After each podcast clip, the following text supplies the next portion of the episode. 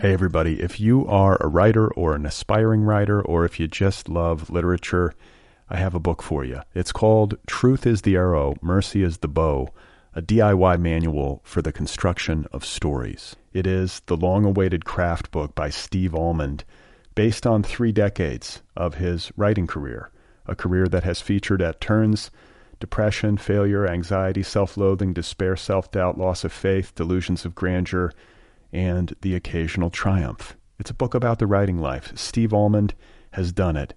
He has embraced it, the full catastrophe, and he has lived to tell about it. The Boston Globe says, quote, This isn't just a book about writing, it's a book about honesty. And Richard Russo calls it, quote, one of the best books on writing I've ever read. It's also the funniest by a country mile.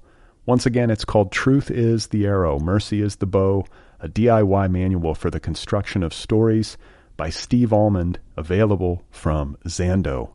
Go get your copy right now, wherever you buy books. This episode of Other People is brought to you by Penguin Books, publisher of Stories for Nighttime and Some for the Day by Ben Loory. Publishers Weekly says the 40 cheerfully ominous stories in this collection feel like collaborations between Tex Avery and Franz Kafka. Kirkus, in a starred review, says, quote, one of a kind, a thoroughly entertaining antidote to rigid thinking and excessive seriousness, end quote. Elle Magazine calls it loopy, yet lovely. Ray Bradbury says this guy can write, exclamation point. Hudson Booksellers just named Stories for Nighttime and Some for the Day one of the 10 best fiction books of the year. That's Stories for Nighttime and Some for the Day by Ben Loory. It's available now from Penguin. It's a book. You can read it. Go and get it. Oh my God. You are not alone. You have found other people. You and I have a friend in common. Every stupid thing that a writer could do, I've done. I think it's really beautiful. Jesus, dude, what a struggle, you know? It was incredible. You know, it's like your head exploded seeing what was really there. And now here's your host, Brad Listi. Just one person at just one time. Right, right. Okay, everybody, here we go again. This is it. This is Other People. I'm Brad Listi. Thank you very much for tuning in to the program. I will be talking with Katie Arnoldi in just a moment. She is the best selling author of books like Chemical Pink, The Wentworths, and most recently, Point Dume. Uh, you know, and so before I get there, I want to talk about some stuff. I want to talk about recurring themes, recurring themes in my life. I want to talk about things that I think about doing but don't do. That's sort of a recurring theme uh, Katie brings some of this stuff to mind because to me she's like a combination of Jane Goodall and James Bond, uh, with maybe a little bit of Martha Gellhorn thrown in there. She's a writer of fiction, uh, you know, in a really disciplined way, and uh, she also manages to lead a really interesting life. This is a this is a woman who travels, who goes out, who gets her hands dirty, who does field research, who uh, you know is a woman of action. She does stuff She's a surfer. She was raised in Malibu. She lives on the coast. She's she's you know she's something that I kind of aspire to be. I wish that I were more of a man of action. That I did stuff like that more often. That's a recurring theme for me. Uh, I think about a writer like William Vollmann who goes out and like lives among prostitutes and studies them and you know lives on the edge, goes to war zones. I think about like Hunter Thompson when he was embedded with the Hells Angels or a guy like Sebastian Younger, who's in Afghanistan, wrote a book called War. You know, and, and obviously this stuff is not the sole provenance of male writers, as Katie demonstrates, but it is often associated, I think, with a certain male writer archetype. And, uh, you know, there's this persistent recurring notion or recurring theme in my own life, in my own brain, that when you do crazy shit, it's good for your books. And I don't do enough crazy shit. You know, I don't want to write novels of the suburbs. You know, I, I, I basically I think I write white male fuck up novels. That's that's what I'm drawn to. Books about white male fuck ups. I think that's sort of it. I think that's a genre. Uh, you know, a writer named John Warner wrote about that over at Book Riot. Pretty funny. I'm actually going to be talking to John on a future episode. White male fuck up novels. I think that's kind of what I do, but I need to branch out. And I'm not a writer of fantasy. I'm not, you know, writing about magical worlds and lichens and you know, I'm not envisioning the future or distant planets. So you need material. You need visceral life experience. You need to you know, I've actually thought to myself that maybe I should go undercover. You know, I've actually thought, what if I join the CIA? You know, these are passing thoughts. And then you think about war. You think about joining the military. That's something, you know, I don't think I could hack, to be honest with you. I'm not interested. I wouldn't be a good soldier. But uh or I don't think I would be unless I really needed to be. But uh you know, you got to wonder, are there male writers out there who have joined the military with the central idea or the central motivation of getting a good book out of it? Has that happened? I got to believe that's happened. And and if it has happened, who who is cop to it? You know, I think of like Anthony Swofford, maybe the guy who wrote Jarhead, but I feel like there were other things at work. You know, he had sort of a family legacy to fill out, you know, to fulfill. But there have to be guys in the military who are writers who were secretly there only because they were looking for like a great novel. That's a hell of a price to pay, but I bet you it's happened at least once. I mean, that's that's a way to get your hands dirty for sure. That's a way to get some material. So I look at my own life, and I think the only time I've ever done anything even close to something like that, and the only time I've ever done anything truly uh, interesting, sounds terrible to say, but the only time I've ever done anything really ballsy was when I went on the Appalachian Trail for three months. Lived outside alone with my dog for three months, hiked half of it, thousand miles. And uh, you know, I sometimes worry that it's the only cool thing I've ever done, to the point where I feel bad about about talking about it because you know, not that it's bad to talk about it, but only because it was so long ago. This was like 15 years ago, and it might still be the best story that I have. People like to hear them. You know, I mean, yeah, I've been to Burning Man and I've traveled, but that doesn't count. I don't think it counts. But the Appalachian Trail, living outside with my dog, that was an experience. I was out of my element. It was kind of an insane decision. I don't really know what I was thinking. I was 20 years old. I had no outdoor experience. I didn't grow up camping. I'd been out alone in the wilderness exactly zero times. And so then suddenly I just graduated school and I'm in the North Georgia wilderness with my dog Merlin. And, you know, that's it. And of course, I'm thinking about deliverance. I'm suddenly a protagonist and, and I'm doing something. And then, you know, I start hiking. I start the actual reality of the thing. And it's pretty much miserable. It's raining. Uh, the weather is terrible. It rains on me 24 out of the first 30 days.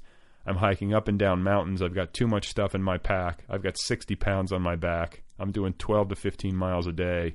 I'm terrified of hillbilly rape. I'm hitchhiking. I'm scared for my life. And I'm thinking that I'm living dangerously and that I'm having this hardcore experience. And, you know, eventually the summer rolls on. I get to Virginia and I wind up reading Into the Wild by Jon Krakauer and of course, now Krakauer is a perfect example of a guy who goes out and does crazy shit and then writes about it. You know, and he was writing about a guy who did even crazier shit. Alexander Supertramp, Chris McCandless. The guy was so intense he changed his name to Alexander Supertramp. So, you know, me, I'm on the Appalachian Trail and my mother is sending me food every days or every 5 days. You know, I'm hitchhiking into towns and picking it up at the post office and my mom is making me little sandwiches that's not the same kind of experience. But for me, it was intense. And, you know, you, you go into town, you stay the night at a ratty motel, you take a shower, you go back out into the woods. Meanwhile, Alexander Supertramp is like burning his wallet in the desert and wandering around and hitchhiking to Alaska and living in the sticks with a shotgun and a giant bag of rice. And I'm reading about this, thinking to myself, I thought I was doing something. I thought I was having a big experience, but not really. You know, so what do I need to do? Do I need to go to space? Eh, you know what I'm saying? Someone like, what's the new territory? What hasn't been done? You know, like vacation space travel, writers going to space. I have no desire to go to space. Other planets, not really interested, unless I know that I can get there safely and quickly, and I know that the planet is clearly more beautiful than Earth and more hospitable. No doubt about it. I would need guarantees. But I mean, Mars? Are you kidding me? I have absolutely no no desire to go to Mars at all. I've seen pictures. Who wants to go there? You know, I mean, even the moon. Like maybe it would be cool to to jump around on the moon. I can see that kind of. But other planets, distant planets, aliens, foreign life forms, extraterrestrial life forms. You know, what it makes me think about, actually, in a weird way, going back to the Appalachian Trail in North Georgia, is deliverance, which is a really persistent narrative. You know, I remember being out there in North Georgia, and people talk about that. The James Dickey novel, I think it was James Dickey, the movie, which I think has more, uh, you know, it's more uh, deeply rooted in the in the collective uh, consciousness. The Burt Reynolds, the Ned Beatty, Squeal Like a Pig, all that stuff. But Deliverance is essentially the same as every outer space movie you've ever seen involving distant planets and other species and interactions with hostile aliens, strangers in a strange land. You go there, you're the stranger, you're in the wild, you're out of your element, and the aliens, the locals, the indigenous population, they are not friendly. They want to sodomize you and they want to probe you. What am I talking about? Anyway, it, what, oh, one thing it does remind me of the fact that I drove a Ford Probe in high school. True story. Bright red, a Probe. That was my first car. And, you know, I ask you here has there been a more poorly named vehicle in the history of American automobiles? I drove a Probe. Think of what a probe is, where a probe goes. A man of action, a young man of action and his probe. Just imagine me in my probe. Hey, everybody. If you are a writer or an aspiring writer, or if you just love literature, I have a book for you. It's called Truth is the Arrow, Mercy is the Bow, a DIY manual for the construction of stories. It is the long awaited craft book by Steve Almond, based on three decades of his writing career, a career that has featured at turns depression, failure, anxiety, self loathing, despair, self doubt, loss of faith, delusions of grandeur, and the occasional triumph. It's a book about the writing life. Steve Almond has done it. He has embraced it, the full catastrophe, and he has lived to tell about it. The Boston Globe says, quote, This isn't just a book about writing, it's a book about honesty. And Richard Russo calls it, quote, one of the best books on writing I've ever read. It's also the funniest by a country mile. Once again, it's called Truth is the Arrow, Mercy is the Bow, a DIY manual for the construction of stories by Steve Almond, available from Zando. Go get your copy right now, wherever you buy books.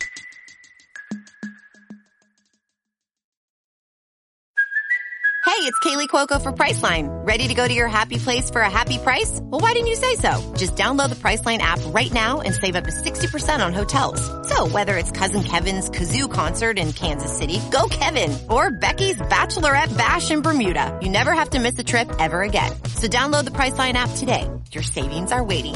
Go to your happy place for a happy price. Go to your happy price, Priceline. Uh, Los Angeles native, is that correct? I am actually fourth generation. That's that's rare. Isn't that funny? And but before I was told I was fifth generation, but then I'm like, Mom, break it down. I need it on paper because someone asked me about it, and she broke it down, and it turned out it was fourth generation. So okay, fourth generation.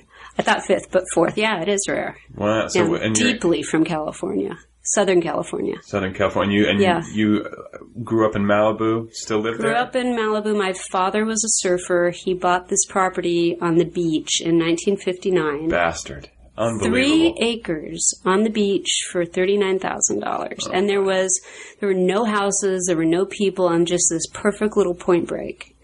Um, so I grew up there. Surf and- like a good surf break right out your back door. yeah, yeah, yeah. And I've been surfing my forever. I mean, I've been surfing my whole life. And uh, So how good are you?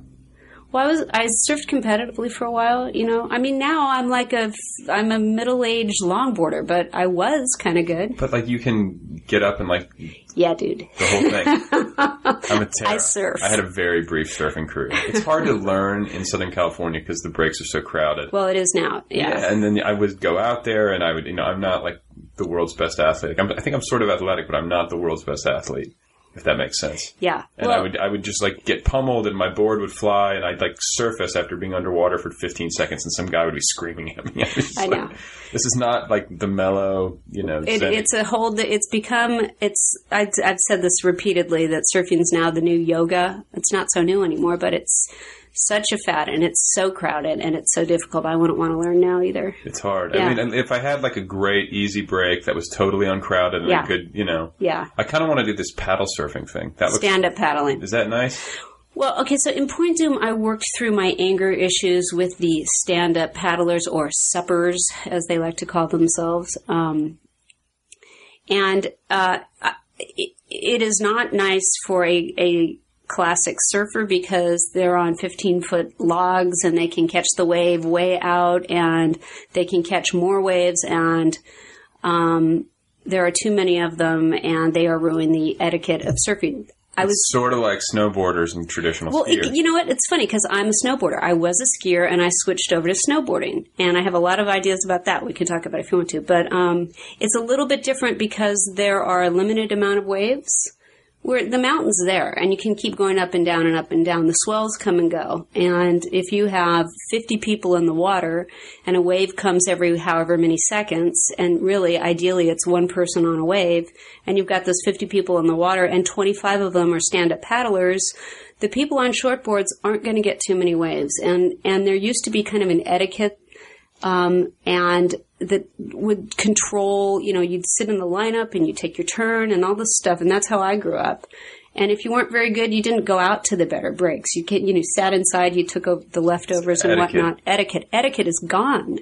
And stand-up paddlers are jumping in and, and being able to ride waves very quickly without going through the, you know, the, the building blocks of learning how to surf. Um, so anyway, that used to make me very angry, and I wrote this book, Point Dume, and I worked through my anger. I'm so much calmer now, and in fact, you know, I surfed over the holiday weekend. That would never have happened. The last five years, I just would turn my back on the ocean when it got crowded because it made me so angry, and now I don't care anymore. It's nice. and you can go out on a break when there's like 50 people. Well, what happens is the nasty Katie comes out, and I don't really like her because you know you get your game face on, you paddle up, and you sit in line up, and you pull your lats out, and you're like mean, and I'll give you the stink eye. And if you go to paddle and I'm in the right position, you do not want to be next to me. The voice and the language and the whole thing, it works. It works. Um, and I don't really like to see her too much anymore, so that's generally on. If there's a swell and it's really crowded, I try to stay away because I'll get real grumpy.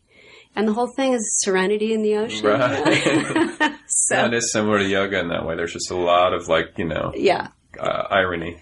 Right. But it's not that serene when you're competing with people for waves. So. Yeah, no, and it's crowded. I mean, Yeah, everything yeah. in LA is Yeah, so yeah, crowded. yeah. You, you just want to have some space out yeah, there. yeah. So, So I know, I, yeah, I think I'm gonna maybe I'll boogie board. You know, it's funny though. So in the last, I, I'm just thinking of this now. So I, the surfing thing made me grumpy, and so I started spending a lot of time underwater. I was always a scuba diver, but in the last few years, I've become an obsessive scuba diver and spent more time underwater than than ever before, and and enjoying the ocean from that perspective. And it's been so cool. Although I keep getting ear infections. In, right outside, like off the coast of Southern California. Oh yeah, there's great diving in Southern California. Is there? Oh, Catalina is amazing. Okay, I didn't Yes. realize that. Really beautiful. So And you're certified. You have the whole thing. Yeah, you're yeah, not yeah, scared of it or anything. No, I love it. I really like it. You're fearless. I love the ocean. Yeah, you have no fears of like you know The ocean doesn't or, scare me. Rivers, freshwater, that's a little different. Like I've done river rafting trips, a lot of those. I understand the ocean. I understand instinctively because I grew up there. I understand. Like I, I can be out in a huge swell and held down and I understand what's going to happen and there's never been a panic in the in a river with those recirculating waves and holes and stuff. I don't understand that instinctively, so I'm a saltwater fish for sure. Interesting. Yeah, it is. Yeah, and you have like no shark. Have you ever seen a shark or anything? I've like- seen lots of sharks. while surfing. Not while surfing, oh, diving. Oh, by, while diving. diving, yeah, and I, I find it thrilling, and they're What kind, beautiful. what kind of sharks? Uh, the biggest shark I've seen it was a big gray reef shark. I've seen hammerhead sharks. I've seen I've seen lots of kinds of sharks. And my daughter's actually at Stanford studying great white sharks. So sharks are a big part of our life. Wow. Yeah, it's cool. She's at Stanford. Studying great white sharks. Smart, smart girl. Smart girl, obsessed with sharks. Wow, that's interesting. yeah. So, like, you're underwater. You, you're not in a cage. No. Well, I you know I haven't ever been out with those big great whites. She has. She's been out tagging to the Farallon Islands with like 18, 20 foot sharks, and Where are the fair? Where the, they're off San Francisco. okay. Yeah. There's a lot of great whites up Yeah, that way. yeah, yeah, yeah, yeah. That so you're underwater. You're scuba diving. It's a nice day. How deep are you? Like 50 feet underwater? Oh no, I've been you know like I just got back from a trip in um, Borneo to go see schools of hammerhead sharks. And what you do, it's deep diving. So you go, you drop down to like 90 feet, then you swim out into the blue, then you drop down a little bit further and you hover. So you're just, it's this weird like beautiful blue atmosphere and you just hover there and you can't stay that long because it's very deep. And then the hammerheads are curious and they come up and they swim by you. Those are those are man-eating sharks. Yeah, right? Yeah, It's so cool. And you like that. I have. I'm such an adrenaline junkie. I love it. wow. So Yeah. yeah, you're truly fearless. Because I would be. I'm fearless in those situations. Urban situations and crowds, that's where we can talk about my fear. But natural situations, I'm pretty fearless. Okay, I mean, I guess I should say because like I've I've been scuba diving, they're like resort dives or whatever, Yeah. where I have a guide. I'm not certified, but I've been underwater on multiple occasions. Uh-huh. Uh, I've seen like reef sharks. Yeah. I was down, Beautiful, down in? Australia at the Great Barrier Reef, Right. I think, and then um, where else did I do? I did it. I did it off the coast of Cuba. Oh, Um, cool. I've yeah. never been to Cuba. I'd love to go. Well, it's yeah, and so um, anyway, I remember you know when you and then I've also been out in the in the woods and I've seen bears and stuff like that. And when I see those things, it is weird that like it's totally peaceful. You think it's going to be, and I guess if one's charging you, that's a different story. If one's biting on your leg, but uh, it's really, it's really. Uh, I remember being like, "Oh, cool." Yeah, me too. There wasn't like this huge surge of fear, Right. which you would think there would be. Right. I've seen a lot of bears too. And I get this real calm thing. And if they get too close, I do this thing where I bark like a dog, and that works really great. Instead of yelling and screaming, I just look at them and just bark like, and they take off. Well, like we're talking uh, Black, bears. Yeah, black, black bears. bears. I don't know about grizzly bears. grizzly bears, I don't. That's something I don't really want to deal with. No, I'm yeah. I fear the grizzly. Yeah, I don't but want the California black bears are so cool. Yeah, Yeah. and they don't, really don't want much to do with you. No, they don't. have In, the- in the unless you have front country, where they've sort of been acclimated to people, they might be more aggressive. But in back country, they really don't. Yeah, Yeah. So and little cubs and everything. yeah. Um. So, just to get back to this though, like with a hammerhead shark, how close were they to you? Hammerheads weren't that close. The the big gray that I'm talking about was this was in Rangiroa, and it was a real curious shark. It Where's- was, where's Rangiroa? is one of the two Tuamotus Islands. So you fly to Tahiti, and then you take a small plane out to um, the, it's a tiny little atoll called Rangiroa, and it's a really good dive spot because it's a it's a you know it's like a rim of a volcano although i don't think that's true but anyway it's a rim and there's two passes so the tide rushes in at the passes and then rushes out. So there's all these sharks and huge manta rays and all this wild all this stuff at the passes. And um, it came around and circled it was close. It was really close. Touch it? As close as we are Oh my god, yeah but it, it kept going it didn't stop we are actually thirty feet away. yeah right, now. no we're he's in another room We're so this, it's yeah, not we're that in scary My massive home studio. uh, so to get back to Malibu, then growing up there, because obviously a lot has changed. I picture it as this idyllic place back in the day because. Uh, you know, it used to be country. I mean, yeah, it well, kind of is. see, it was, it was really windswept. There were no trees when I was growing up, and my mother recently con- confessed that she hated it so much because the wind would just sweep down the gullies and those canyons and come out on the point there, and um, there weren't very many houses, and the people that did live up there were were mostly blue collar people that kind of wanted to be left alone. The parents of my friends were like plumbers and electricians, and um, and it was it was paradise. Like at low tide, we'd take. Uh, I remember my father taking a screwdriver and popping huge abalones off the reefs, and then we'd pound them and cook them up. And there, the the I ocean. don't even know what that is. An abalone? Yeah. Well, that's the reason you don't know is because they're gone. Oh, okay. It's it's it's like a, it's a shellfish that's on, that adheres to a rock, and you pound it. It's delicious if you ever get a chance. But they're they're farmed now. You can't find them in the ocean hardly at all. Um, and there were octopus in the tide pools, and there was all this and lobster everywhere, and uh, and we could ride horses on the beach, and and then I got a little bit older and started surfing, and there was this real tribal thing up there, and um, it, Little Dume, Point Dume was this, it's a private beach. It's one of the last ones. You had to have a key to get down there. And there were these, this group of guys that had been in Vietnam and came back. They're, they were about 10, 15 years older than I was. And they were pretty damaged now in retrospect. And they were living in this little hut on the beach. And they were all studying martial arts. And so they were karate guys and they had crossbows. And I remember those throwing stars. And they were like the police. And if an outsider came up and tried to surf at the point, and I was like this little bratty surf grom, I'd be like, Rod, I don't think they live here. And they took off in front of me. And then these guys were just itching for a fight and they descend on these poor victims and You throw a, them like out. a pack of like PTSD riddled Vietnam vets Unbelievable. Exactly. training to be like ninjas, essentially. just dying to beat somebody up. And Right. so nobody wanted to surf at Point Dume. And when I was a teenager, I was dating this guy um, who was a great surfer. He's in all the magazines and stuff, but he was from not from from that area. And I was like, "Come on, you know, there's a swell. Come and surf here." And he said, "I'm not going to ever surf there. Forget it." I'm. Not, it had this reputation of being really dangerous for outsiders. Okay, I'm not saying that's great. As a parent, having raised two kids there now, and my son wanting to go and beat up outsiders, I'm like, "That's not what we do. It's not okay." but when I was growing up, it was fantastic. Right. So, and that's all changed. And I, you know, I can pinpoint in my mind the day it changed. I have a friend that was out and there, there was a swell and there was this guy that kept dropping in on him and I won't, it doesn't matter what the guy's name is. Anyway, the guy was out of line and my friend Kirby, who's just an amazing surfer, finally paddled o- over to him, grabbed him by the hair, pulled him off his board and held him underwater. An appropriate response to the behavior of this guy.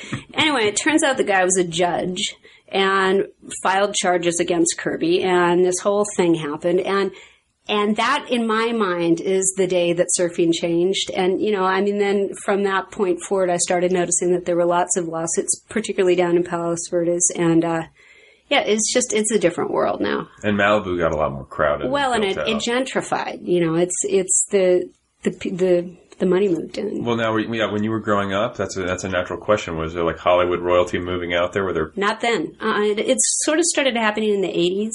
And so that the most recent book I wrote was um, Point Dume was about that dynamic. The I had the idea behind it was native and invasive species, and it, and I was really interested in watching the people that I grew up with. These, you know, very earthy, not wealthy, but the, the, their priorities were very different from the people that kind of invaded the area and the struggle to survive the two groups. And the, and then halfway through that book, Point Dume, I found out that the Mexican drug cartels had also moved in, and this is true, had moved into the Malibu Mountains and the growing pot.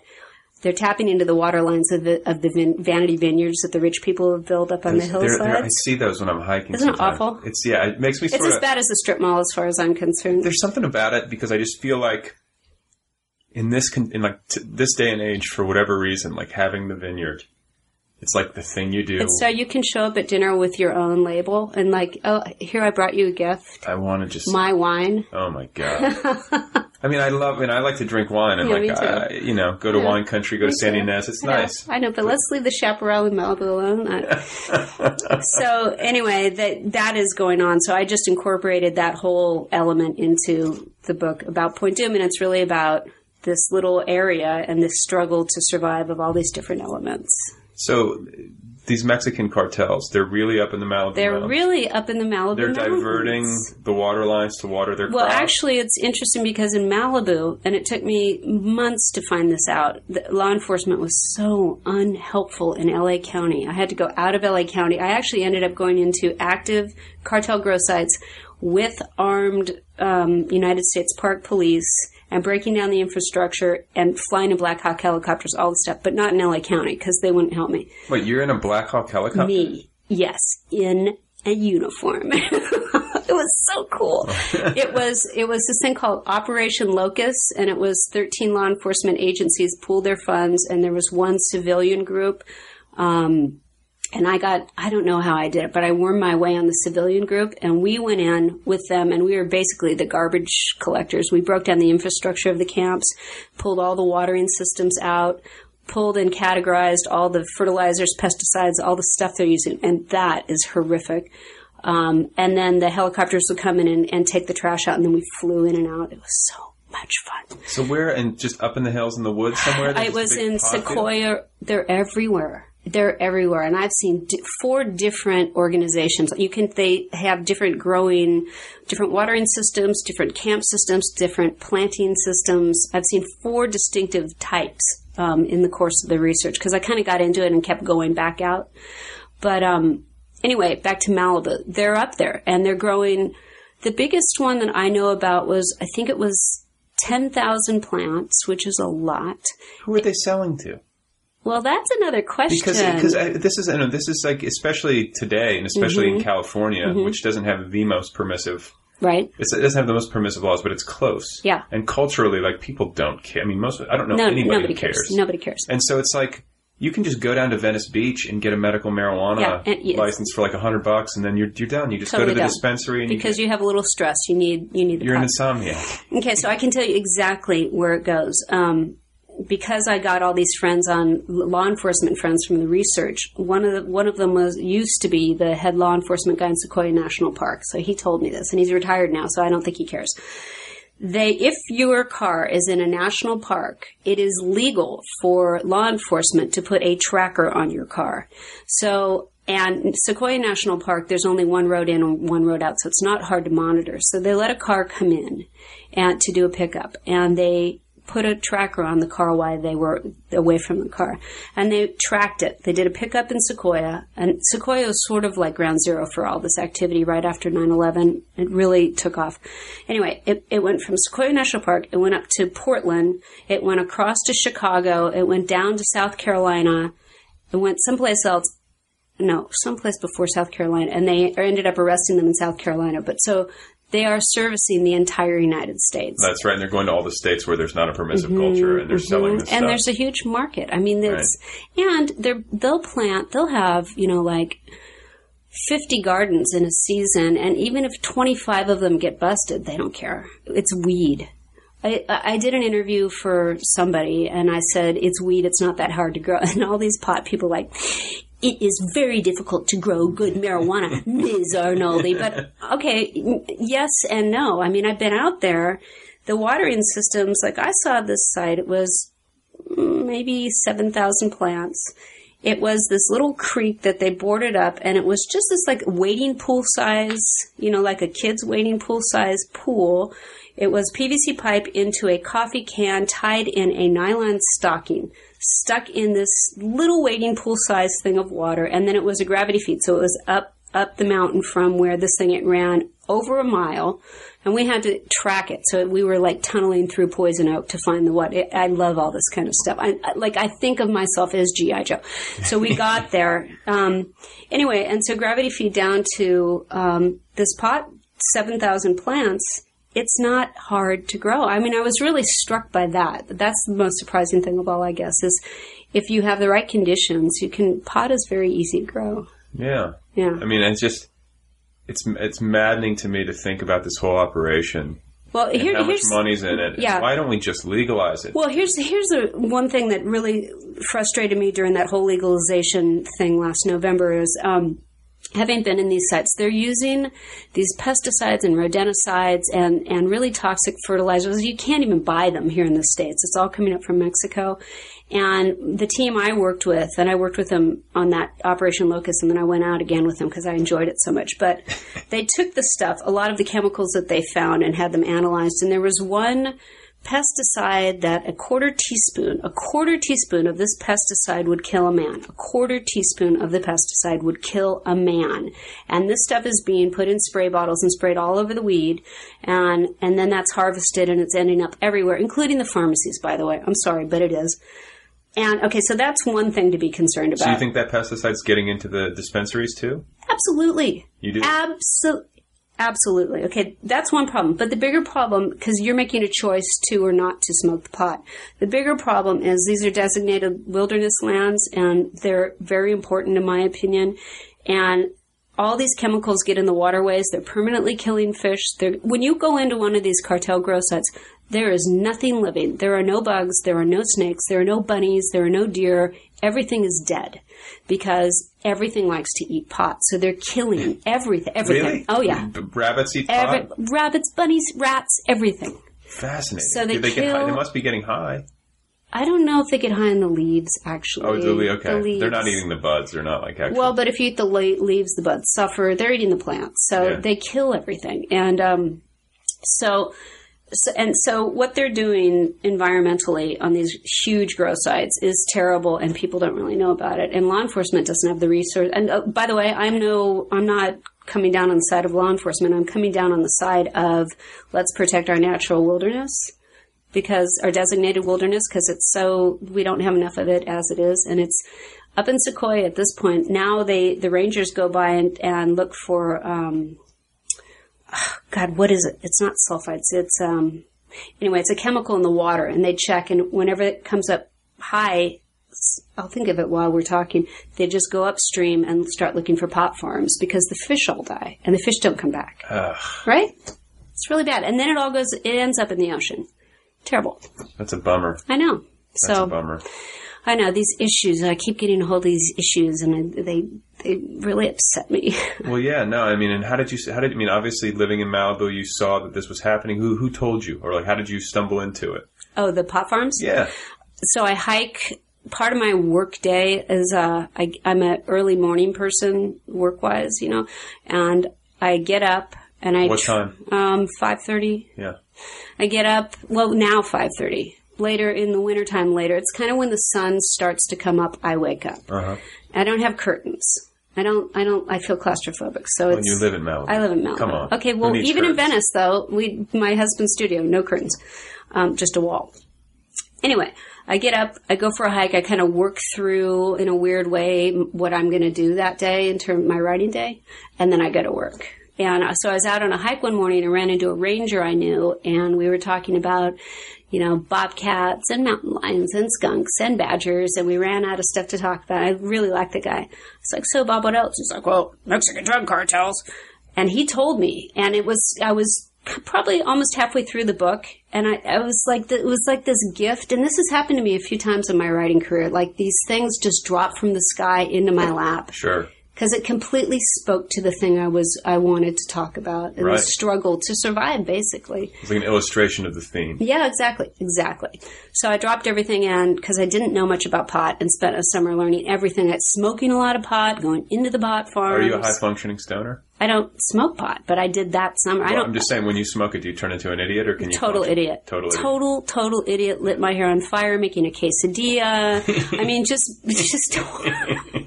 Yeah, I'm, I'm terrible. I, I would. I wish I could be because I have friends who can like smoke pot and then just like go deal, go to the bank, and I'm like, are you kidding me? Like I turn into a complete moron. Oh no! And this I got from a dispensary. and I got eight kinds. I, I sat down with a guy that owned a dispensary, and we talked. I told him what I was after, and so he gave me eight. I got eight kinds of pot from him.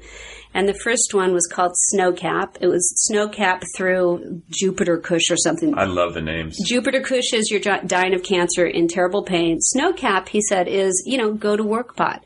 So I thought I'll start with Snowcap. That's what I need. And I took a big hit of Snowcap in the fetal position, four hours on the couch, just like, when is this going to end? This is too much for me. Right.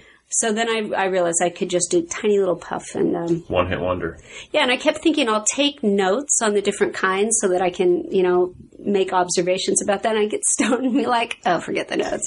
just, I'm gonna go look at the ocean. no, I just was not functional at all. No, it's terrible. And I had thought that maybe pot culture would be part of this book, but pot culture um, isn't that interesting, actually. no, You're I just mean, kind of stoned. You're you just know? kind of stoned, Yeah. and you're eating. Yeah. you know, like I always say, you're eating cereal with your bare hands, and yeah, know, for me, it was a day of barbecue potato chips and lemon bars, and back and forth. Which is better? I'm not sure. Which? but you know, it is. I think eh, even so, even though pop culture didn't necessarily cement itself in the in the book, um, if you're going to write about Mexican drug cartels that are growing pot, you should have some. I think that that's actually creatively responsible. Oh, absolutely. I think if you're going to write about a subject that you don't know about, it is your responsibility to learn every single thing you can about that subject before you sit down to write about it. Within reason. I mean, I, I wouldn't suggest that somebody mainline heroin, I guess, unless they were really. Well, actually, if you're going to write about somebody mainlining heroin, um, unless you've been there on some level, I don't think you should be writing about it. maybe From- so. Because it's it's because the guy that has mainlined heroin Well, first of all, how are you going to ring a true note if you don't really know what you're talking about? I, mean, research, watching, imagination. I. Uh, it de- yes, but if if the thing you're writing about is mainlining heroin, if that's the subject and you've never actually done it, yeah. Maybe that shouldn't be the primary subject. Maybe that's a secondary subject. And So would you do it if you were doing that kind of book? Would you I, I I get to pick and choose what I'm writing about. But I'm just? I'm just saying like you- seem like I mean because like experiential research is at the heart of your creative life. Yeah. that's safe to say. totally, And, absolutely, and, like you have a really adventurous spirit, which I love. I mean, right. like, uh, so I'm I'm guessing that you would if if you if a character occurred to you.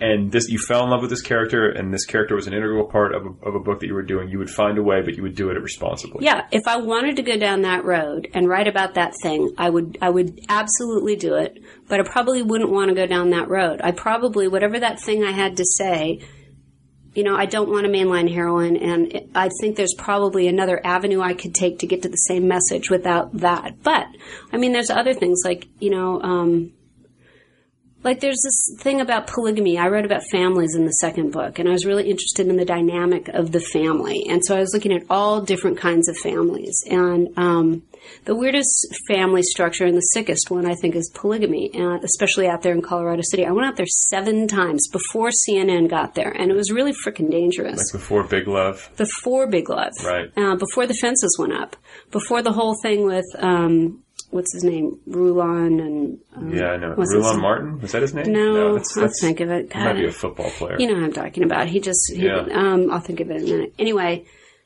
and it was, but I needed to keep going out there and soaking in it because I didn't feel like, and it, and it ended up being a very small part of the book, but I can't write about it unless I can come from a very authentic place.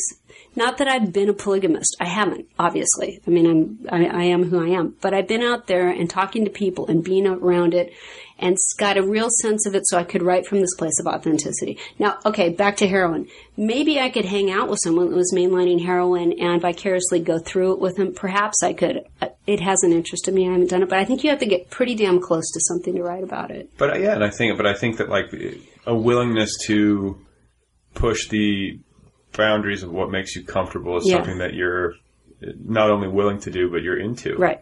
And like, I think uh, that a lot of writers, writers of fiction, maybe in particular, because so much of it is, you know, imagined or is, I feel like so many writers are just kind of cloistered and don't get out there enough, myself included. And I think that listening to what you do is inspiring because you, you just are so willing to go out and get your hands dirty. Well, you know, I'll tell you that the first 20 years of my writing life, the first first 20 years of unpublished writing, um, the stories were, in retrospect, all about me, and they were just god awful and boring as hell. And I had to finally get over myself. And the, so the first, Chemical Pink was my first published novel. Uh, and it was the first piece of fiction that I ever wrote that I wasn't in directly. Like I finally looked up and looked around and took myself out of it and, and went, and I learned so much from that experience. It's like my writing suddenly took off and, and my characters and everything else, I had to get out of my own way. And I know that a lot of writers can pull on them. I mean, obviously I inform all the characters. They're coming from my head, but I'm not directly involved. And so I find that going out and doing this research is a great way for me to sort of get out of my own head and jump into another life. Well, and just and have fun. I know it's There's so not a- fun. That's it's what I'm, so there's not enough fun. fun. So much It's of writing so is fun. right. And so much of writing is not fun. I know. And that's the reality of it. It is. I mean, I don't want to sound like a pessimistic note, but a lot of it is grueling Yeah. and lonely, and you're sitting there, like I always say, staring at a flashing cursor. Yeah. And uh, you know, getting to go out and have these experiences, um, you know, creative work aside, just adds something to your life. And yeah, and when you're not directly focused on it, you're out there doing the research. It's it, you are working. It is growing. It's just you're not forcing it to grow, and that's kind of the lovely thing about it too. You come back and it's a lot of the work's been done, and you didn't even try, and Yeah, that's it's so cool. surprising, and it, yeah, you know, it's not like Right. it doesn't have to fit any. I mean, maybe you have expectations going in, but I'm sure you come away surprised. Like, oh, I had no idea that Well, was going to I happen. think That's even that's- better than something I could have thought. right. I think that's why I think that's the thing that keeps me coming back every day is that surprise thing. So when something happens and you didn't think of it, and you're like, wow. This is the best thing I've ever, ever experienced. Yeah. Right? Well, I mean, what have you been doing recently? I know, I mean, obviously you went up into these, uh, Sequoia and you went up Yeah. in the Black Hawk helicopter, but you've been doing other stuff on the Mexican border Well, too. right. So from Point Dume, I, I kind of to inform one of these characters, the guy that worked in the pot farms. I did a lot of research on cartels and and the border and stuff. And then I had another book I was going to write, but I was kind of haunted by what I learned in Mexico and the conditions down there. And so I've spent the last year going down to Mexico, spent a lot of time on the border. Um, I've been into the shelters down in Tijuana and Ensenada and uh, Mexicali, interviewing migrants um, because I, I pick up where I left off in Point Dume with a character who is waiting for her loved one, Felix, who gets killed in the pot farm in California, waiting for him to come home, and she has no word. And this is this is a typical situation that's going on with thousands of people all the time in Mexico. Their loved ones disappear, and there's no way to find out what happened. So, with these border towns that you were going to to visit these shelters and Yeah. do this research, are Yeah. these all California, Mexico border towns? Tijuana, no, it's all. Me- I, I mean, I've been on the California side, but I've also been on the Mexico side. I know, but what I was saying is like Yes. none of these were like Texas or Arizona. Well, I have been in Arizona, and I've been out on the Tohono O'odham reservation where a lot of people are dying. A lot of people, thousands of people are dying in the crossings because of our border policies. You know, we're funneling them into the deserts. But my book is going to take place in California. So, um, physically, I felt like I wanted to go to the cities where my people might be coming across. Is there is there like a palpable sense of danger? Totally. there is because I've heard that. I mean, that's like you know, you go down to Cancun or you go down to Baja, or I'm sorry, Cabo, and you know, It's you don't really sense it. It's a tourist thing. But like You when you go to these border towns, it's more, much more. Well, there's the militarized roadblocks where everyone's wearing black face masks because they don't want to be identified, and so you're getting stopped by. This is in Tijuana. I mean, you, we could drive down there right now if you want to, and I'll show you. Well, actually, I don't even want to do that. I'm not going to go again. Um, the the scary part about that is accountability. So there's there's an everyone is anonymous, and they've got they don't want they don't want to get targeted, but the bad guys and the good guys are everybody's wearing these camo uniforms, so you don't know who you're dealing with. You don't know. And one thing that happened is I've started my day with the Mexican blogs, and I don't know if you've seen them, but um, No, but I, no. Tell me which ones are they? the, there's Borderland Beat and there's um, El Blog del Narco. There's a lot of them, and that's where the news of what's really happening in Mexico. You know, I mean, we don't read much about it in the U.S. press because there's so many other things going on in the world, but Like like you know all these different like sensational tabloid stories and Well, see what's happened in Mexico. There's all these different cartels, and it's become like this competition of who can be more fierce. And so the beheadings that you hear about from time to time, that's like old hat for me because I start the day with the blogs. 10 people decapitated. Yeah, it's kind of about 15. Okay, 15. And then they hang them from bridges. And then the newest thing is they've started flaying people alive. And, um, and what they'll do is lovingly video all this torture and all this stuff and then post it. And then like the Zetas do this and then the Sinaloa cartel will one up them by doing something more horrible. And then, and it's like this competition thing. And what's happened to me is I've sort of lost perspective about you know, it's happening, but it's not happening everywhere. And you can go down and spend a day in Tijuana and maybe not see any of the stuff that I saw. Or you can go down and get caught in the middle of something really horrific. So it's hard to know. But the, the border, the border cities in general are, are much more dangerous than Cancun. Although in Cancun, there's been a lot of stuff going on. I mean, you know, not, there's no part of the country that's totally, yeah, you know, it's kind of out of control down there. But filleting people. flaying people. Flaying. Okay, and another thing they do is they decapitate the heads and then they carefully take off the skin. And I've seen a few pictures of this. They'll tack the skin so it's like a Halloween mask hanging above the skin skull and they'll photograph lots of pictures and then post, post, post, post all over the place. And this is what happens to our enemies. You know, it's crazy. These people are psychotic. They're psychotic, and so is Katie because Katie is getting up every day and looking at this and reading this, and it. I became desensitized so quickly, and so anyway, so I've been writing this book, right, where all this happens, and I actually finished this book, and there's always been issues in my books that I deal with, but the characters were in the forefront and the issues were the backdrop. And um, I finished this book and realized that it sucks. And the reason it sucks is because the issues are the forefront and the characters never actually ever came to life. So I have to start over. And that's the danger, I think, when you look at real life issues like, you know, drug cartels, killing, border issues, death. Um, it can take over and you can lose balance and and that's not the kind of writer I am. I'm not a journalist. You know, I'm an, I'm, I, the characters. And Why not? Yeah, well, because that element of surprise when we sit down and something happens like we were just talking about, that's the thing that brings me to work every day. And the stuff that I learn on my research trips, I already know that and I'm not interested in reporting that. I'm interested in what I can do with that information and what can come out of it creatively. That's what I'm interested in. So, um, that, transformation. Yeah, and that's why I don't write nonfiction. I already know that.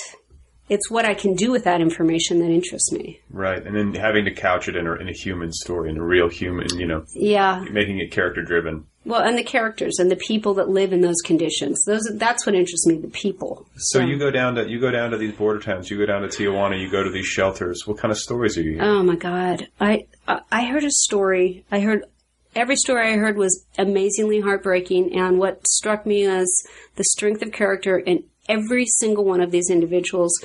And I'm not going to go into the whole political thing, but because of NAFTA and a whole bunch of other things, it's almost impossible for a young man to make a living in, in rural Mexico. There is no work at all, period, no money, except for the cartels. So they got to come across and and we are offering work. Who's going to pick our food? I mean, go out to the fields. They're all illegal. Of course, we're not swooping down during the harvest, but I'm not going to get started on that. So I, why I was specifically interested is my character Violetta is going to come across looking for Felix. Felix was in Point Dume. She hasn't heard from him. She's going to come across. So what happens to a woman coming across? Well, 90, let's back it down. 80% of women that come across now are going to be raped and they all know it. It is part of the price of admission. They know it. So By whom? By either the coyote that's bringing them across, the bandits that are going to attack them, the guy that organized the coyote, or all three. So yeah, because I mean, I've read stuff about this. These coyotes are essentially facilitators. They're guides. Yeah, they're guides. So actually, they don't use that expression anymore. They're calling them guias. But okay, so there's the guia that gets you from the staging area to the Mexican California border. And then there's another guia that's going to meet you California and bring you to whatever your pickup spot is. And so those two guys probably are going to rape you. And then you're probably going to go to a safe house and that guy may rape you too. And then if you're lucky, you'll get picked up. So they're all they're all It's women, deviants. women, women in Mexico, and I know that this is going to upset a lot of people, but it's really true. Poor women in Mexico have almost no power, and so I, I interviewed a woman. I talked to a woman who had come across years ago. She lived in Santa Maria with her husband. They had three kids. One was two were born in Mexico. One was born up here. Um, the oldest was in college. They had a life. I mean, they'd been here for 20 years.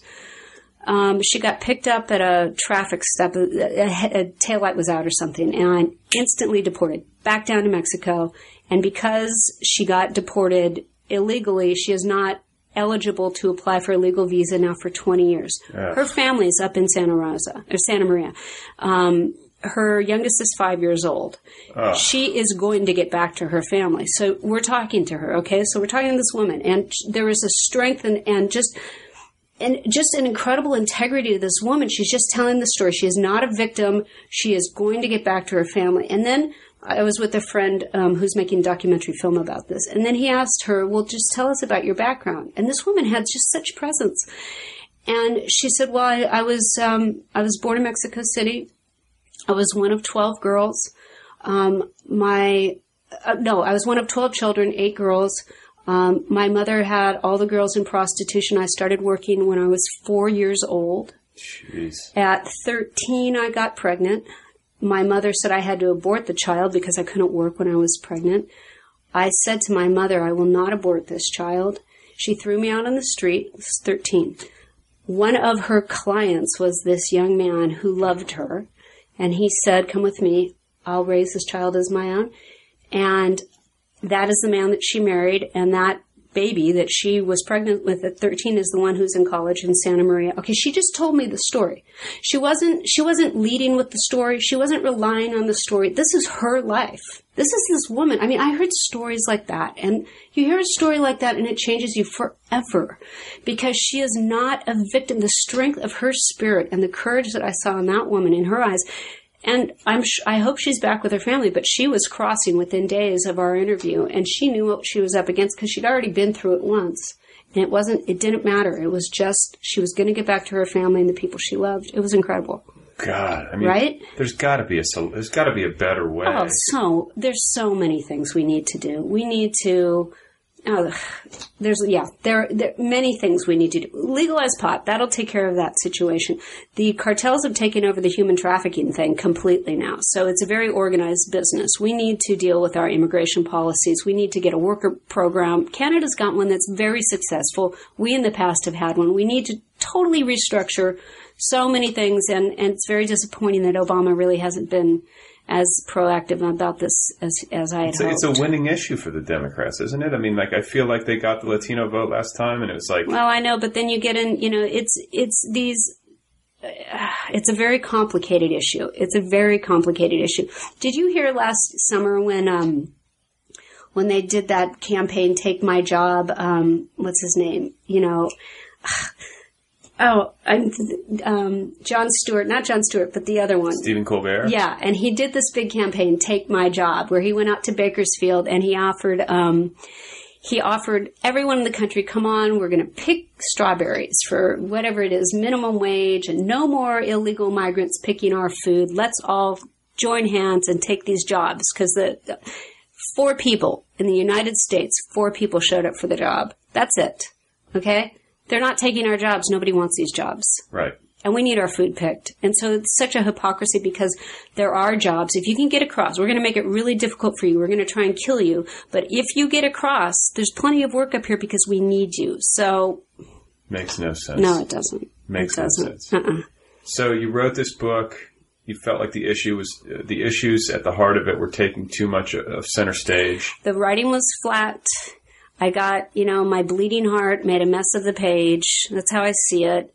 And I need to go back now and make these people real like Violetta. I have so much respect for Violetta that Violetta's not human. She's like a little goddess. She's not human. I need to, she's real though, you know, she has all the problems that we do and the flaws and I've got to go back and make her real and everybody around her real. So Yeah. So you're going to go back and you're going to do a rewrite. Have you started Yes. a rewrite, or you? yeah, I started. I started. You did. Yeah. Yeah. When? Yeah. How long ago? Uh, in the last couple weeks. This is all in the last month, this crisis. They happen. they do. Ugh. So now, uh, what about like your work schedule? You said you're pretty disciplined. You're up early. I get Six up days- early. six days a week. You work seven days, no, five days. No, you know when it's going well at the end, seven days, and that's a pleasure. Like when you can, you know, the home stretch. Yeah. Then all I want to do is You know work. where everything goes. And Oh, and you just can't wait to get back to the. But that's the that's the payoff. Um, yeah, Monday through Friday, sometimes Saturday. yeah, up Yeah. early, and then you go Up work, early You and home. no, I go to this place called the Office. In it's in uh, Brentwood, where it's a bunch of bunch of writers. My son calls it adult daycare. You pay rent, and like we, our desks are close to each other. You're not allowed to talk. Can't talk on the phone. And my big thing, can't take naps. So, because I nap, I'm a big nap. You can nap. I can be like, I have a problem with this character. I'm just going to lie down on the floor and work it out. And then two hours later, I wake up and the day's gone. Right. You can't nap. So you got to just sit there quietly at your desk. And it's been the most productive place I've ever worked. It's been great. God, that's. I mean, that's like in, such enforced discipline. I I, I need it. yeah, but yeah. you box yourself in. That's great. Yeah. Yeah. Yeah. You know, you give yourself no, no choice but to sit there and work. Yeah. I've written two novels there. Do they Two- give you Wi-Fi there or no? Yeah, they do. And They you do. could turn it off. I don't. I mean, I have turned it off. And and then it's like, email me, please. Email me, please. What's happening on Facebook? All that stuff. I mean, the internet. The uh. internet really is like the supreme distraction. It's sort of cruel that it's like on the same machine that most writers use to write. You know. Yeah, but what's what is cool though is like, oh wait, I don't really know about whatever that subject is. In two seconds, you can get all the information you ever needed about whatever tobacco, and it's there and on you go. Whereas before, you would have had to stop, and in the old days, go to the library. God forbid, you know. Yeah. So, card catalog. Card, you all right? But or or go out and God forbid do research. So it's Yeah. good that you don't rely too heavily on the internet. Right, It sounds right. like you're like, okay, well, I got what I need now. I want to go fly in a Black Hawk helicopter. Yeah, yeah, yeah, yeah, yeah. Did you rappel on a rope off this thing, or did it land? No, it was land. See, now I missed that. They were, and there's a name for that, and they all had harnesses and stuff, and they, I missed that. I, it landed, so um, we didn't. We they landed. We got out. We did our thing, and then we took off. And you never felt unsafe. No, I felt exhilarated as hell. Oh my god! But there it was, so I mean, was there any? It was dangerous. It was yes, it was dangerous. They arrested. There was gunfire exchange. They arrested in that operation. I think they arrested thirty six guys. Here's the deal. They in in the pop farms. They'll go down to a town. This happens in Point Dume. They go down to a town and they'll say to this poor young man like Felix, um, "Here's the deal. We'll bring you across for free. We will pay you ten thousand dollars. All you have to do is stay in the site for four months and grow these plants." So he gets there. He's on the site. He's never been out of Mexico. He doesn't speak English. He doesn't know where he is. Then they say to him, uh, by the way, we know where your sisters and your mother live. If anything happens to these plants, if anybody disturbs this site, if you don't get the yield we're looking for, we're going to rape and kill your mother and your sisters, and then we'll come after you. So you've got these young Mexican men out there armed and scared out of their minds. And the incentive to, to protect their site is their families back home. And because we all know that the cartels do, you know, and enjoy massacring people. Um, so it is dangerous when you go out there. And so yeah, they arrested 36 people and there it was it was it was like the real deal. And so when these guys get arrested, does that basically mean that their family is screwed back home? I don't know. You know, I don't. I don't know that the fo- that's what they've been told. But when they get arrested, the thing and what law enforcement knows that Felix Duarte knows absolutely nothing about anything except that the lunch man. That's what they call the food drop guy. The lunch man makes a drop every two weeks up at this place off the road where he can get his food and his supplies. What is he? Is he living in a tent? He's living in a tent in the wilderness growing pot and he never leaves and he can't have light at night because he can't you know he's living under a canopy of of whatever chaparral or trees or wherever depending where he is and i've been into countless sites and it's the same scene everywhere Are they it's gross? a tent are they, are they well, that was interesting because different sites, very different personalities. Like one of them, the guy had made beautiful stick furniture and there were tables and shelves and he'd really put some effort into and the latrine was way over there, trash heap was over there.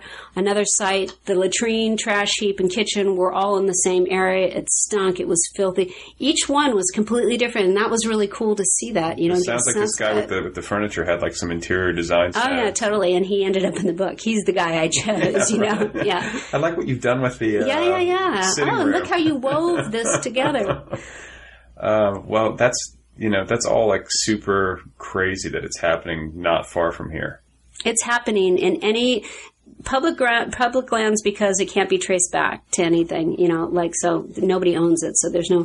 It's free, and um, also you know it's not as accessible, but it's happening all over the country. Oh, and then like when you do this research on the border, uh, or the, or this research, I guess up in the Malibu Mountains, you speak Spanish or do you have a translator? Yeah, I, my Spanish is like that of a three year old, maybe. But what was interesting is when I was down in, in these shelters, because I did study Spanish in high school, and there was this very heightened, you know, emotional thing that was going on, and that, like the story I told you and others, my Spanish got so good, and I really could understand. So, and I had that one other time. One time I was driving in the hills from Oaxaca over to Puerto Escondido surf, and um, our car broke down. Oh, No, we got pulled over by federales, and it was the height of the pot season. This is in the 80s.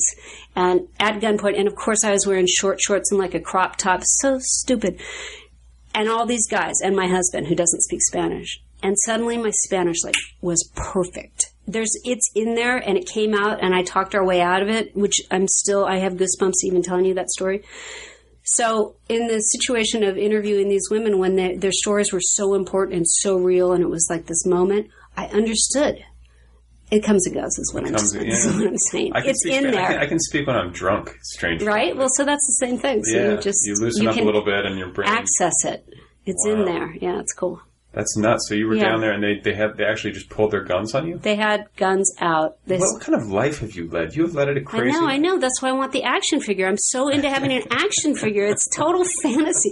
Here's the thing, though. You know, I think I'm so good at all this stuff, and I keep getting in these bad situations because I'm not as good as I think I am. No, But but you're like a movie character. I could see it's, it's kind of like Joan Wilder in *Romancing the Stone*. starring in my own little film. That's right. so now, where do you get this from? I mean, like, how did you? Do you have? Uh, I mean, artists in your family? Is it like part of the family gene pool, or are you sort of? You know, my mother's an anthropologist, and she's ever for my entire life been taking off and going into the back country in Mexico, her her specialty is Aztecs and Mesoamerican textiles, but she spent a lot of time doing field work, so probably that's where I Well, get there it. you go. Yeah, she was my little role model. Did she take you on these things, on these expeditions? No, and I think I romanticized the trips that she was on. You know, like she seemed badass, and so I'm way more badass than she was. You got a But- top mom. Yeah, and my daughter, who is tagging great white sharks, she is the baddest ass I have ever met in my life. That's- she is so amazing. She's my hero. So that's basically the Arnoldi line. Is Yeah. just badasses. Badass women. That's it.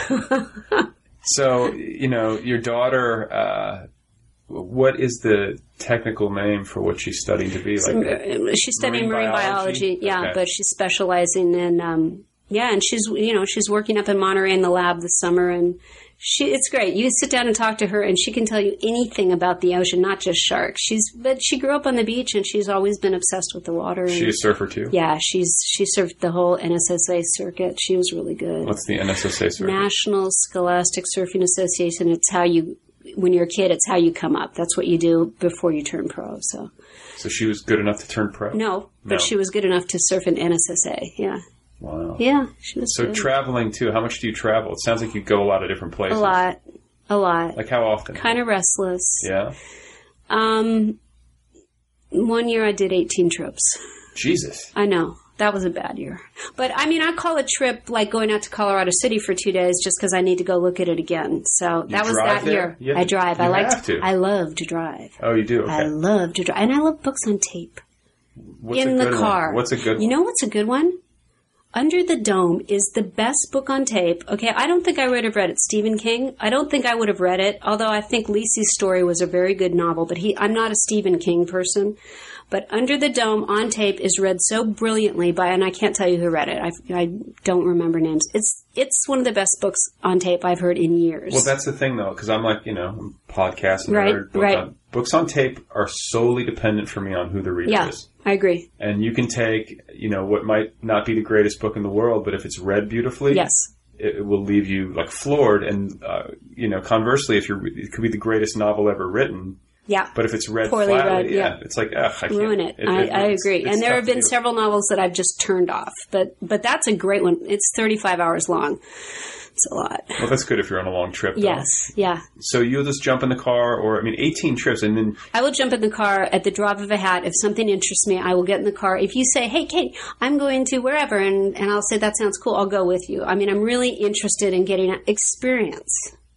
that's it. That's it. So give me like, what's a recent trip? A couple of recent trips. Okay, well, I just went to the Venice Biennale, and uh, um, that I had never been before. The Venice Biennale. Everyone in the world should go to the Venice Biennale. It's In countries in Italy. Big art. Uh, It's yeah, it's it's Festival? it's every two years, and it's countries from all over the world, and each country has a pavilion, and there's of course a lot of bad art, a lot of great art, but the energy in the city because it's just honoring art from all over the world, and so it's all day, every day, like four days of looking at art. It was one of the most inspirational things I've ever done in my life. so what country was the most impressive? Argentina. Really? funny.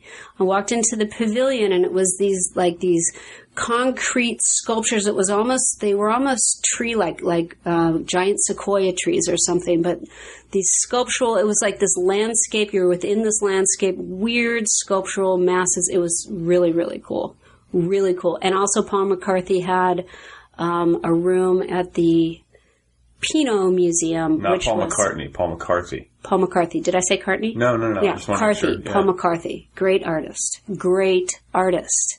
Um, that I will never forget. He had a room where? And, uh, this guy named Pinault, he has a museum in Venice, and it's it was a private collection. I think it's always up. Really cool. Anyway, What about Venice? I mean, I've heard mixed things. Venice is great. You liked it? Oh, it's so neat. Yeah. And you take a boat everywhere. It didn't smell or anything. Why, why, No, I, no, I no, no, no. Like. Uh, you know what? Whoever heat. you people get over the smell. It's so cool. Yeah. It's so cool, and you know, and then the the bus. It's a, it's a boat. You get on the bus. You go across there, and then you go up there on the bus on the boat. It's so much fun. I loved it. I loved it. I loved it. I loved it. It was great. So, and you just went. Well, your husband's a painter, so yeah, sure yeah, yeah. He was in a show there, so um, as part of the Biennale. So that was a, a, re- a good reason to be there. Oh, It was really cool. you're making me jealous. Now give me Oh. give me another one. Just make Okay, me. I'm going backpacking by myself up to 11,000 feet on the Sequoia Kings Canyon border, and I'll go up and I'll stay out probably four days alone. Where is this? Sequoia. Sequoia King- National Park. I know, but I mean like Sequoia. Kings Okay, Canyon. so I park in Sequoia and I walk in uh, about 15 miles up to about 11,000 feet off trail. Well, trail and then off trail. and then you just have your tent and you just Alone stay there. and hike and just be. That's cool. This is my favorite trip. you do that often. I do that every summer. You do. Yeah. How many summers in a row? I've done it probably, I've been going up there for 10 years, eight years.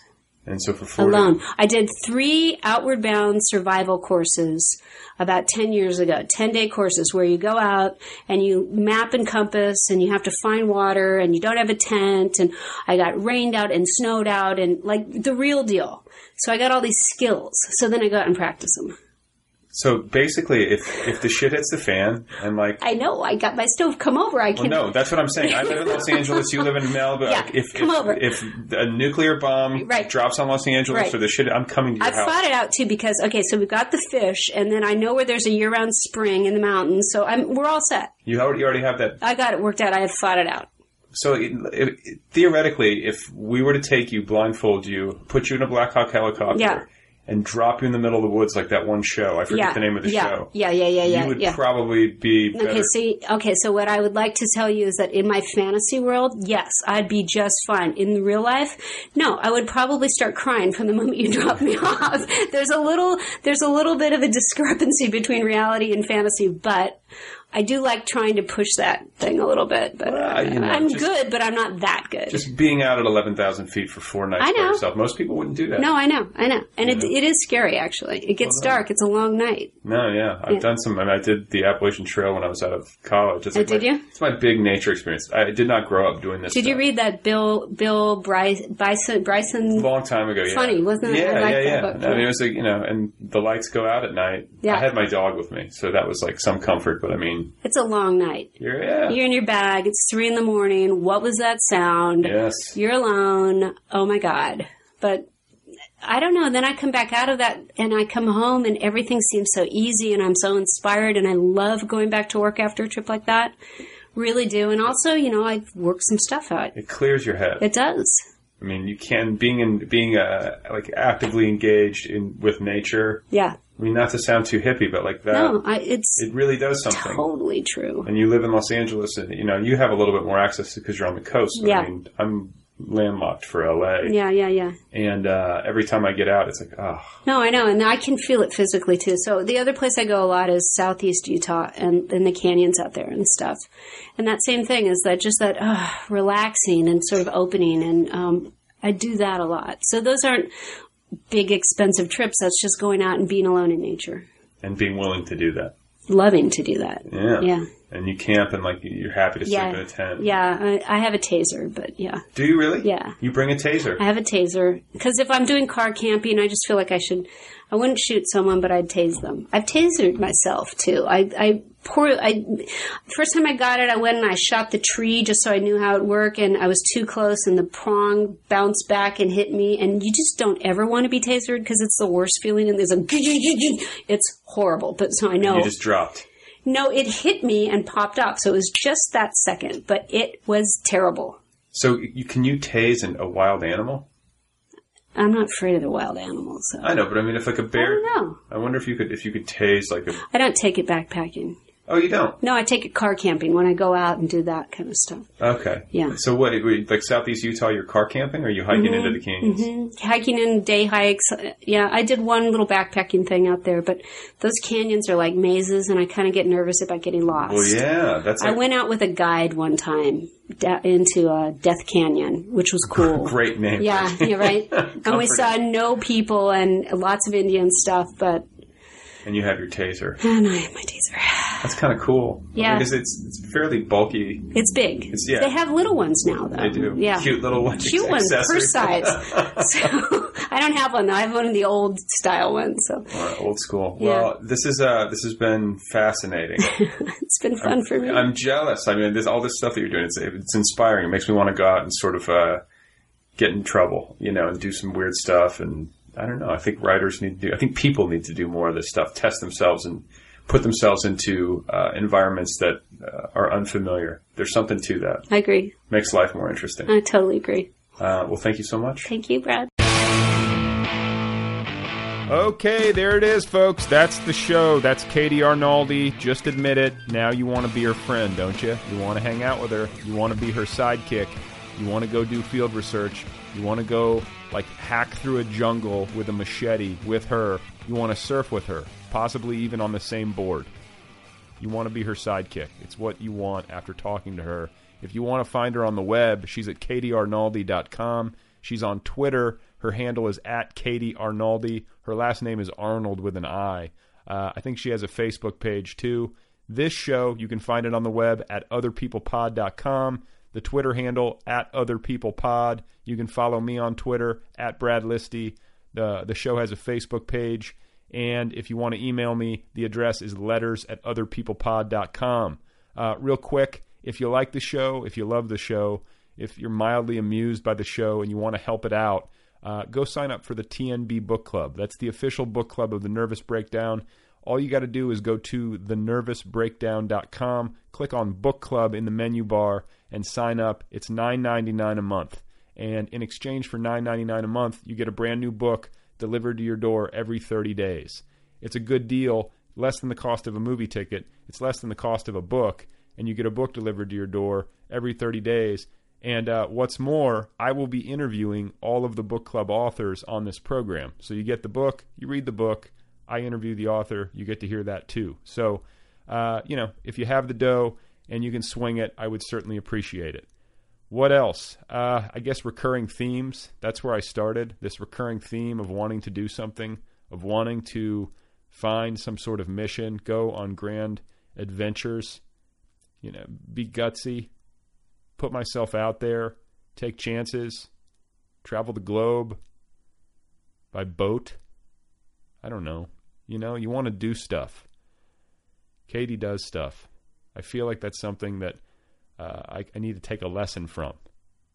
And, uh, you know, so hopefully at some point in my life there will be some sort of lead. I do have this fantasy about some sort of story, you know, some sort of, I get some tip.